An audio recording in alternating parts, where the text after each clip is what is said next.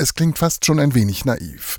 Auch die katholische Friedensbewegung Pax Christi ist davon überzeugt, Panzerbomben und Soldaten sind die falsche Reaktion auf Putins aggressiven Krieg. Wie die vielen anderen, die heute gegen Krieg und Atomwaffen auf die Straße gehen, sagt das auch Franz Josef Lotte von Pax Christi in der Region Osnabrück-Hamburg. Für die Ukraine ist das klar, jetzt ist Krieg, aber wenn es ein Ende geben soll, dann muss es Verhandlungen und Regelungen geben.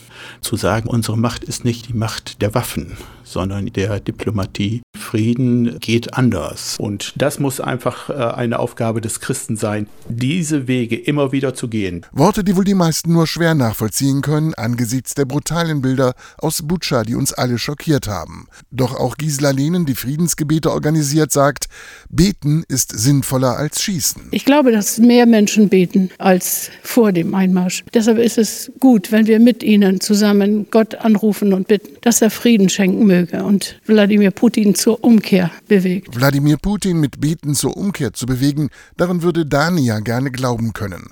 Sie ist aus der Ukraine geflohen und sie hat nur einen Wunsch. Für die Zukunft wünschen wir unserem geliebten Land natürlich Frieden, dass unsere Kinder in einem friedlichen, unabhängigen Land aufwachsen können.